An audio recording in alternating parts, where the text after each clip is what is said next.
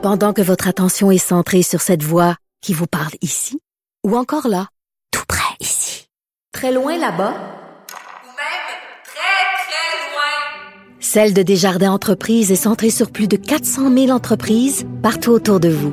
Depuis plus de 120 ans, nos équipes dédiées accompagnent les entrepreneurs d'ici à chaque étape pour qu'ils puissent rester centrés sur ce qui compte, la croissance de leur entreprise.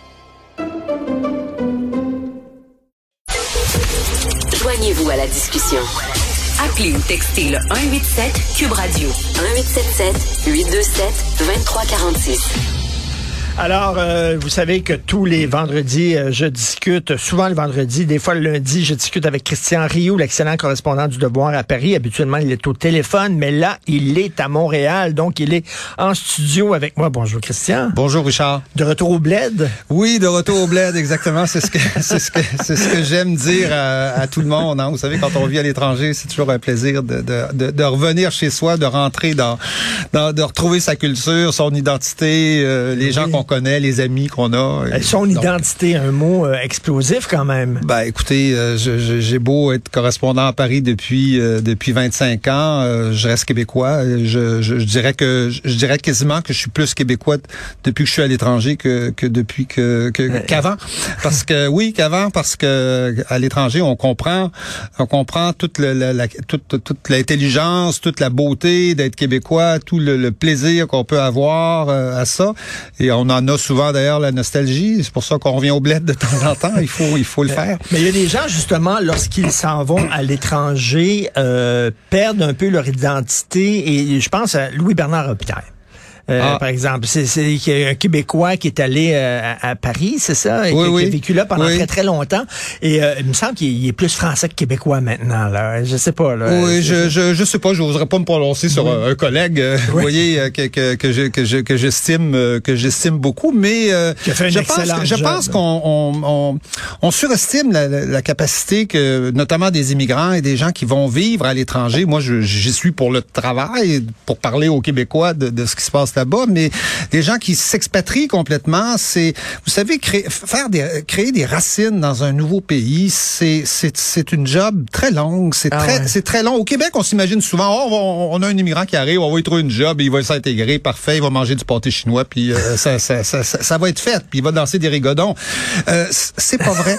L'intégration, et moi, je, je, je, peux le vérifier euh, en France, notamment, je peux, mais on, on peut dire la même chose au Royaume-Uni, euh, en Allemagne. Des fois, c'est la de trois générations, vous savez, ah, s'intégrer dans un pays. Euh, la première génération d'immigrants souvent est très heureuse parce qu'elle trouve des conditions, euh, elle trouve des conditions euh, matérielles souvent euh, meilleures que dans son pays, mais elle garde tout le temps la nostalgie de son pays. elle retourne l'été. souvent, dès que dès qu'elle est à la retraite, elle s'en va. Les Français du Québec là, qui vivent ici là, regardez le nombre qui reste après 60 ans là, il y en reste quasiment plus. ils ben s'en vont tous, ils s'en retournent tous en France dès ben qu'ils ont dès qu'ils ont l'occasion. La deuxième génération, puis même la troisième souvent, souvent la deuxième génération est coincée euh, en deux identités, c'est-à-dire qu'elle voit bien qu'elle a plus la culture de ses des parents, euh, plus la langue souvent, très souvent, plus la langue, donc, mais elle comprend bien qu'elle n'a pas encore toute la culture du pays d'accueil. Donc, elle n'a pas encore tous les codes. C'est long à acquérir les codes. Donc, se sent dans un genre de no man's land. De vide, absolument. D'où souvent, la, d'où souvent la révolte, la deuxième génération, ou même de la troisième génération, qui se sent comme dans le vide, justement, écartelée entre deux pays qu'elle ne connaît pas complètement, parfaitement.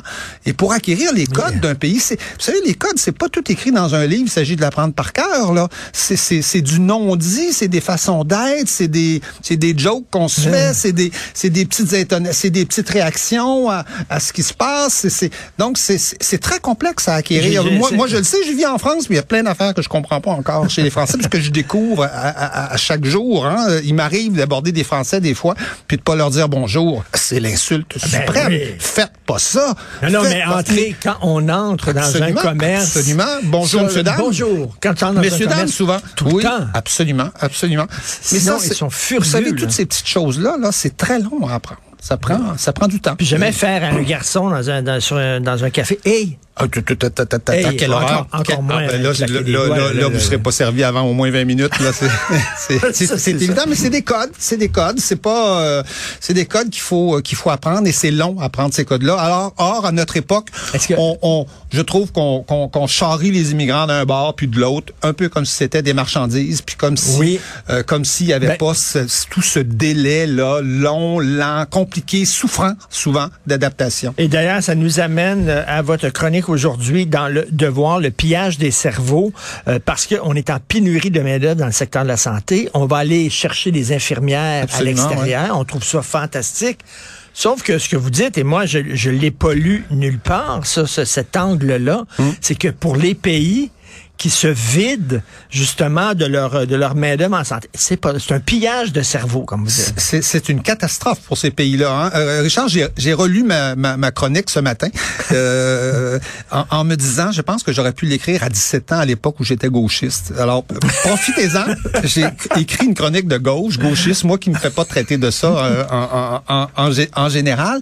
Mais oui, oui, euh, évidemment, je ne nie pas le fait qu'il y a des histoires derrière tout ça. Il y a une beauté aussi, des aspects positifs à l'immigration, des gens qui viennent s'intégrer chez nous, qui viennent aider. Là, on parle de, de 1000 infirmières notamment. Il y en aurait 200 là en ce moment, un peu en formation. On va chercher des infirmières expérimentées qui sont qui ont étudié qui ont, qui ont un diplôme, mais qui ont souvent 7, 8, 9 ans d'expérience. Ça, ça vaut cher, ça, une, une infirmière qui a ça. Et on amène ça chez nous comme ça, comme si on allait un peu subtiliser des matières premières. À l'époque, on ben volait les matières premières ben de ces pays-là.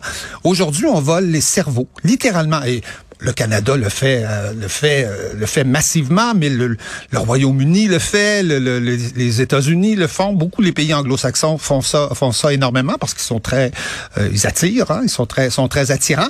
la France le fait aussi, hein, un peu, un peu à, à, des chiffres un peu moins, mais on n'imagine pas la catastrophe qu'on qu'on crée dans ces pays-là en allant chercher des médecins algériens, des médecins marocains, des médecins tunisiens. La Tunisie est un pays en ce moment. Là, moi, j'y étais, j'y était cet hiver, euh, c'est un pays qui est en train de se vider de ses élites, de, de, ses cadres. On, peut bien, on peut bien pleurer sur la Tunisie, ça va mal, il n'y a pas de démocratie, tout ça, mais qui va rétablir la démocratie dans ce pays-là? Qui va faire en sorte que ça que ça revienne bien? Sinon, les élites de ces pays-là qu'on est en train de piller et qu'on va chercher euh, par, par milliers, par millions Haïti, même. C'est le gros problème, c'est que les élites foutent le camp, puis peut-on les blâmer de sacrer le camp de ce pays-là? Absolument pas. Mais les gens qui pourraient rester là et travailler justement à remettre le pays sur pied, ils partent. Absolument. Il, ne s'agit pas de blâmer les gens qui, quittent le pays. Il s'agit pas de blâmer des, des, individus qui, évidemment, cherchent à améliorer leur situation. Et ça, c'est tout à fait logique, c'est tout à fait normal. Mais on peut se poser la question sur des pays qui, eux, ont systématiquement des politiques d'accueil massif pour, pour, pour amener ces gens-là euh, chez eux médecin qui arrive ici, pas besoin de le former. Vous savez ce que ça coûte former un médecin? C'est dramatique. Vous savez, c'est quoi la, la, proportion de médecins en Algérie, par exemple, pour 100 000 habitants? C'est catastrophique. C'est 10, 20, 30, 40 fois moins que, que chez nous. On crée des déserts médicaux dans ces pays-là, dans des pays qui ont, euh, qui ont une natalité euh, importante aujourd'hui et qui ont besoin de qui, qui ont besoin de médecins autant sinon plus sinon plus que nous. Et, et, et en même temps, je trouve que c'est une sorte de politique de, de, de, facilité. C'est-à-dire, on va voler les cerveaux euh, à côté, alors qu'on a des cerveaux ici, on a du monde ici, on a des gens ici, ils travaillent pas tous. Il y a encore du monde sur le BS au Québec, hein? Il y a encore, euh, il y a encore des gens qui sont qui sont sur le chômage. Euh, Qu'est-ce qu'on fait avec nos talents à nous? Et quand vous dites c'est presque une chronique de gauche, effectivement, c'est une chronique.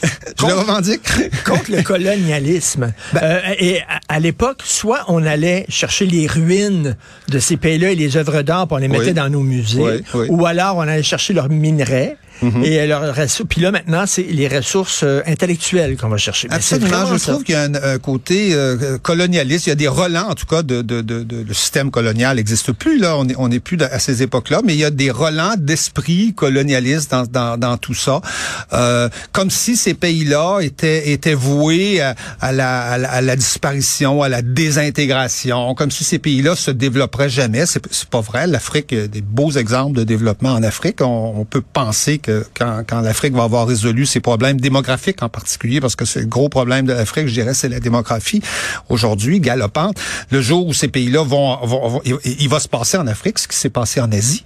On a vu sous nos yeux l'Asie du Sud-Est se transformer complètement. Mm. La Chine devenir une puissance, euh, une puissance. Il va arriver ça euh, en Afrique. Et il va arriver ça d'autant plus vite qu'ils vont garder leurs ingénieurs, ils vont garder leurs médecins, ils vont garder leurs infirmières, les gens dont, dont, ils ont absolument besoin.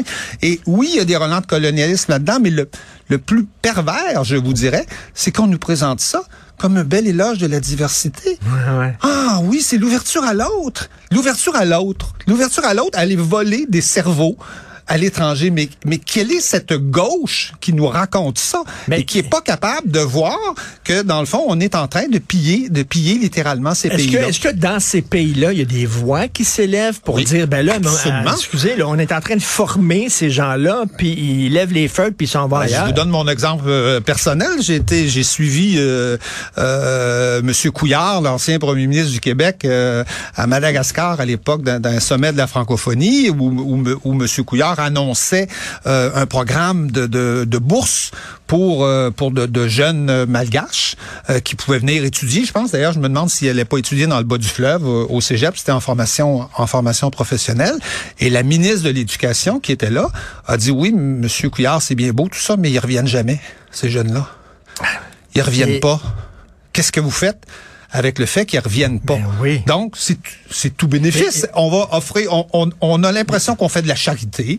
On va, on va offrir euh, à Madagascar des belles bourses de formation professionnelle, puis on les garde, les jeunes, après. et, donc, ces pays-là, on les, on les vide de leur force vive. Et, ça, et ça en Tunisie, la Tunisie aujourd'hui est l'exemple flagrant. Les gens dénoncent le, le, vol des cerveaux, l'exode des élites euh, en Tunisie. Les ingénieurs, les médecins, les cadres, les gestionnaires quittent le pays. C'est terrible. Et et, et, et, et, c'est fait exprès. Je veux dire, c'est voulu par les pays euh, d'accueil. Et qu'est-ce que ça dit sur l'Occident, qu'on est, on est obligé de, de, de, faire venir ces cerveaux-là plutôt que les développer nous-mêmes? Qu'est-ce que ça dit? Ça, Dit, ben, je pense que ça dit euh, certain, un certain déclin, une certaine décadence, un certain pessimisme en tout cas sur le, le, sur, euh, sur sur la capacité de se développer nous-mêmes et, et, d'utiliser les forces vives de notre de notre nation. Je, je m'excuse, on résoudra pas les problèmes de la santé au Québec avec des immigrants. C'est pas vrai parce que je, je vous l'expliquais, l'immigration c'est un processus complexe.